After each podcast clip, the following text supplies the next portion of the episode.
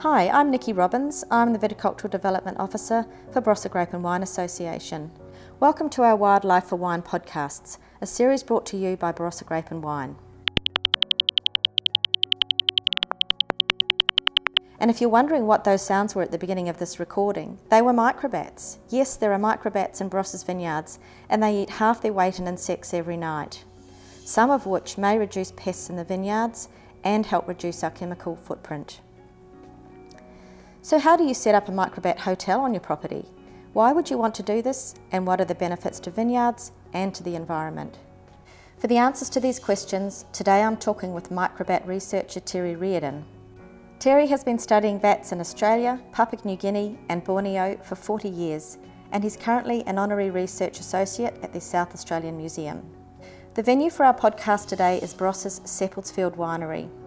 Established in 1850, and considered a national treasure which helped shape the history of the Australian wine industry, Seppeltsfield has the largest vineyard holdings in Barossa. The winery also boasts the highest customer visitation rate in the state. Today we're talking with Seppeltsfield winemaker and estate manager Matthew Pick. Nikki Robbins here again, talking about wildlife for wine in the Barossa. We've been at Evan Gobel's talking about bird species and we've been at Sean Kaleski's talking about arthropods and now we are at Seppeltsfield talking to Matthew Pick and Terry Reardon about microbats in viticulture and restoration of creek lines. So I just wanted to start with, with you, Matthew Pick. Um, why did Seppeltsfield want to get involved in the Wildlife for Wine program? Well, Seppeltsfield is just such a wonderful space to come and um, we've got a wonderful wine tasting area, but we have such a large um, uh, expansive picnic grounds that borders the, um, uh, the Greenock Creek region, and we felt that's a lot of the draw card of why people want to come to Seppeltsfield to be part of the, the open spaces. And we, we recognised that there was a lot of work that we could do to help rehabilitate that creek line, and um, part of that is actually generating a lot of diversity in there. So, diversity in terms of? Um, plant life and then ultimately life in the creek, um, frogs, and all those sort of species, bird life. And we were unaware of it, but bats actually a great indicator of biodiversity. Yeah, great, great. And um, I guess it's in terms of the biodiversity aspect, that's that's that's a great thing to be focusing on. But is it important for wine brands now to be bringing consumers into that environmental side of the brand and, and looking at you know how the brand operates in terms of looking after the environment? Do you think? Oh, definitely. We we we're um, constantly probably one of the biggest advantages, particularly in China, which is a major export market for us they want the knowledge. Our wine brands have a very green focus. Yeah, and you know, I guess you've got a big market in, in, China and around the world. Can you tell me some of the countries that you export to? We're well recognised as a domestically strong brand, but China is a growing market. Um, Seppelts family really sort of, um, when they owned this wine, they were always focused on export, particularly to the UK, and that's still a very strong market, U- UK, Europe, and, and the States. Seppeltsfield is the largest um, vineyard holder in the Barossa Valley. We own and um, run over um, 1,000 hectares of vineyards. So, Terry Reardon, what are microbats exactly? Well, microbats are part of uh, the entire bat family. So, worldwide, bats make up about 25% of all the um, mammal species in the world, and same in Australia. And we divide bats up into two groups the large megabats and the small microbats. So people are familiar with the megabats as flying foxes, uh, but the microbats are very much smaller, sort of uh, almost swallow size, and uh, they're primarily insect eaters. What are we thinking is their potential in vineyards and, and creek lines and, and things like that? Well, very good. We have some evidence from overseas now in, in Europe and in, in America that uh, having bats in vineyards improves economic returns from the vineyards. So we're thinking, in, you know, in Australia that that's something we should investigate. And what are the economic returns? How do you get those? Bats eat up to half their body weight in insects a night. They feed most nights over the really warm months of the year. So they're consuming enormous numbers of insects, which could be pests for vineyards. So that's, that's, that's the logic behind it. And we don't know yet if, if they are eating the right pests, so uh, there's a study going on? Yeah, that's right. This project, which was started uh, down in McLaren Vale with uh, uh, natural resources management people, uh, wanted to look at how bats might interact with vineyards. I guess there's several prongs to it. One is that we want to work out whether bats do actually eat the insects that are pests in vineyards, and to do that, we need to go out and catch, a, catch bats or, and then take samples of their droppings. And we've now got evidence from research studies done here at Adelaide University that using environmental DNA, you can work out what the diet of the bat is. So that's one step, and I guess the other step is how it would you know, if bats are beneficial to uh, controlling insect pests, how would we bring more bats into vineyard areas? And I guess one way of doing that is, um, uh, is providing artificial roosts for them, so small boxes, which we'll see shortly, right up to big bat hotels, you know, which so small boxes might have, you know, up to 30 individuals in it, but we're thinking 200, 300, 400 bats inside big bat hotels. So. Incredible. And also, once we have bat boxes, then we can also collect the guano that's accumulates in the bat boxes to continually do the testing. Yeah. Yeah. So we have a bit of work to do with surveying. So part of we, how do we find out what bats are in vineyards? So we need to go out and capture bats and identify them, or um, we can use acoustic detectors which listen to the ultrasound of the bats as they're foraging, and identify the bats um, that are foraging over the and vineyards. species of bats are generally in this area, Terry? Like up here in the Barossa, we yeah. uh, we know from our recordings here recently uh, that there are at least seven species, and that could be as high as 10 or 11 with further work. Mm. And what, what are the, some of the names of them? Some of the names, oh, they're really, really cool. Uh, so there's oh, uh, wattled bats. Wattle refers to the little lobe of skin in the corner of the mouth. So there's a chocolate wattle bat, which sounds very edible. Uh, and Gould's wattle bat. They're long-eared bats. So a lot of the bats have short ears, but long-eared bats have really big ears.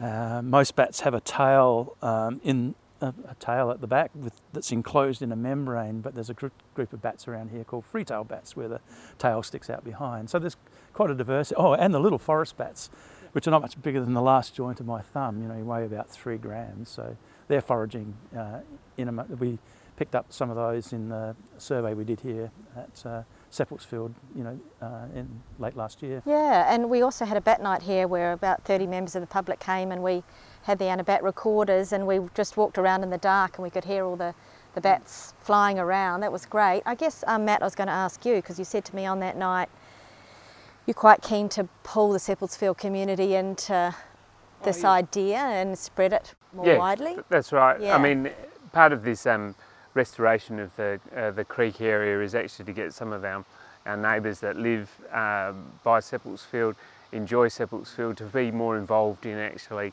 the, um, the area, but then also see tangible things where um, you know an impact of increasing the biodiversity along the creek creek line can actually have downstream effects where uh, we can measure the indicator species such as the, um, the bat, bat populations, but then it also gives uh, this community, you know, a greater knowledge of sort of what's already here. Now, the night that Terry came through, we didn't think there were any bats because you don't know what you can't see, but to actually see and hear and, and identify some certain noises, and you can say, well, we've, we've learned a whole heap as well, you know. How old is the Seppeltsfield community? Joseph Seppelt came here in 1851 and it was primarily their, their family uh, that, that lived in the Seppeltsfield village, but they employed a large number of people from um, the nearby towns as well. So it's as old as the Barossa, and everyone in the Barossa has some connection to Seppeltsfield.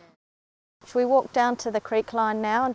So this is sort of one old tree that we were sort of thinking of, and then there's another one actually in the picnic grounds. Yeah. Um, but I was looking for really for your sort of guidance as to sort of whether. Well, I think uh, it's much of its muchness, and I think you know having it by the creek's really good. Yeah. And it's, you know maybe even you know one of these trees that's okay. near the creek because yeah. they'll come into the creek to drink as well as right. catch the insects that are accumulating mm. there. But mm. yeah, I reckon. I mean, pretty much any of these trees. Maybe this. Yeah. The old one here with and, and any particular height or? Well, the higher the better. Yeah, right. And uh, yeah. and it's you know the bats must have this amazing spatial map in their brain because you put up something and they find it. You know, yeah, even right. something that's really. Yeah, right. And they'll, they'll, investigate it. So right. So something new going up, they'll know, they'll find it. Right. And, and investigate it. So. So where's the main reef edge? Is Um, pretty well uh, along along this section from, Oh, I from, see. from here around, but also with those um, cactus, prickly pear, um, that's been inoculated for uh, with cochineal bug, uh, and yeah, we're hopeful that sort of within three years, yeah, and so yeah, the idea is to actually not pull the pear out and then expose an erosion risk, is actually to sort of gradually plant um, more natives and just let those prickly pears just die of their own accord. Yeah. Yeah. So how many metres are you going to be doing to start But off it's with? probably about, uh, there's 800? a section of about 800 around Yeah. to that side. That's just with the plants that we've got already. And then we'll start to look to, you know, utilise more once those pretty pears have sort of folded and we can actually get in there. yeah. Yeah. It's really eroded, isn't it, Mm. down there? yeah. So that's good. Cooperation that we've received from um, the natural resource has been, been great to choose the right plant types and, and then also sort of the advice that um, Troy's um, getting as to sort of where to plant them. Yeah. So you were doing a biodiversity action plan with the NRM board. What does that mean for you? So you do some, they do some. Oh, How does it work? They've supplied uh, the planting material and we'll, we'll supply the labour to actually plant and then we're hopeful that we can also get some of our neighbours to help in the project and thereby sort of being part of the rejuvenation of the creek. I mean, you, live around this area, you want to be able to access the sort of the fresh water that's there. You don't want to be stung by um, uh, or by a prickly pear or, or, or whatever. You want to you want to be able to access it and to see it. Um, and I think that sort of uh, ownership that people get as being a welcome neighbour is, um, is, is, is, is just great. Yeah. I think, um, you know, the NRM board or Northern and Yorke Landscape Board, as it's now called, um, they've sort of approached Barossa Grape and Wine Association to get landholders involved in these sorts of initiatives or projects, but then the idea is that the community just carries it on Yeah. so that the association or the landscape board doesn't have to come in every now and then and, and, and just sort of rev people up again. It's the community Yeah, doing their own, you know, enthused enough to keep doing it without needing us to fund it or or provide any motivation. Yeah. Which I think works quite well. Oh, those little ones, yeah, bat boxes. Are these bat boxes too? Yeah, so they've got the entrance at the bottom. Oh yeah. So these could get also sort of hang up in some of these. Oh, absolutely, yeah. Yeah. Yeah. So that bat box is a, a very large one, and these are just small. Yeah, so they we experiment with different designs, and so Dennis has been making those really thick walled ones to have Oh, yeah. some thermal mass, sort of thing. But Oh yeah. but you know tho- these small things work just as well. So Right. So Terry, um, this looks like a good tree to put a bat box in. Would that be right? And why? this is a fabulous old tree here on Seppeltsfield, um, and you can see the size of it and some broken limbs that probably have hollows in the spouts and. Yeah, so one of the things that you often see driving around uh, this area is a lot of eucalypts, but uh, in fact they're not this age or size enough to produce hollows. So um, I should mention before that all the microbats that live in this area, they roost in tree hollows, so they're not cave dwelling like some other species. So, you know, with the change in landscape, you know, we've lost a lot of old hollow um, trees, and so we have to replace uh, roosting habitat for bats. And to do that, we use these nest boxes. So this is a, quite a small one. The thing that makes uh, bat boxes different than bird boxes, bird boxes normally have a hole in the front, but the bat box has a little uh, landing platform and a very narrow gap at the bottom. So when it's mounted on the tree, the bat flies in and then crawls up this landing pad and roosts in the top. And we've had boxes, you know, not that much bigger than this. Have had 30 odd bats all crammed inside. You open up the lid and you know see them all uh, in there. So these boxes come in all sorts of shapes and sizes. You can use round tubes with hessian inside. And what we're trying to encourage people to do, I mean, places like uh, here at Seppeltsfield, what would be really good is to build a rather large structure that we would call a bat hotel. So we know that a lot of bats, and maybe lots of bats, live in the roofs of some of these old buildings.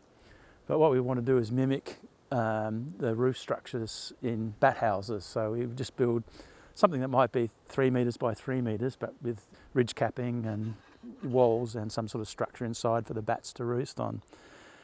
So the idea is that rather than having 30 bats, we might get three or 400 bats, and if, particularly if they're on site, then they're likely to move backwards and forwards for that major site and be foraging over the over the uh, vineyards. And the idea is to put these boxes up as high as we possibly can uh, within lock health and safety limits. But uh, it's just amazing how bats will find these things. They've got an excellent uh, mind map about their environment, and as soon as you put up something new, they'll come and investigate it. So I feel pretty hopeful putting these boxes up here will be successful. You know, initially, you know, pre-European settlement, there would have been, you know, this all would have been very, very wooded country. So I'm assuming that it would have held a lot more bats, and as you know, roosting opportunities have diminished, you know, bats have taken up. They may even roost under things. You know, we we found them in um, uh, old tractor bores and whatever out in the fields. They've got in and haven't been able to get out, sort of thing. But they may actually roost in those palms. They certainly roost under exfoliating bark and in buildings. So. Did I say dams and open water? Yeah, we do. Um, yeah, yeah. yeah. We, have um, we've got quite a large, about a 900 megalitre dam mm. On uh, the Gomersal Road, and then each of the vineyards has between 20 and 50 megalitre dams mm, wow. there. So yeah, so really quite sizable. Yeah, bats really like you know the open dams they've got to drink. So having those dams, you know, having good water is is fantastic for bats. And like the creek works, like you know, I feel really excited about because bats forage along the creeks and yeah. having that bits of open water for them yeah. to drink is a really good really good thing. Yeah, that was also really interesting. The um, on that bat night of uh, how they how they actually drink. They just mm. fly into the water and yeah. and mm and even the sea and get some salt. And, mm, that's right. Yeah.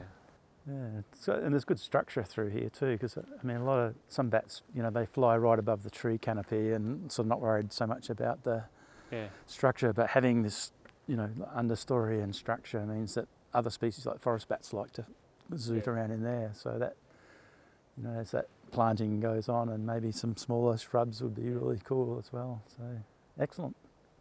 Well, I reckon we'll probably put one box up there and we'll put Hmm. one over there and then the larger Mm. box I think we'll put over by the uh, or is it better to actually put a larger box closer to the creek or it, Um, I, well, I think I reckon we can. You know, if you're willing to put up a few more, I'm sure Dennis can give you a couple well, more. I- But, but it'd be nice to have that really nice one up in public yeah yeah view. I agree with that. Yeah.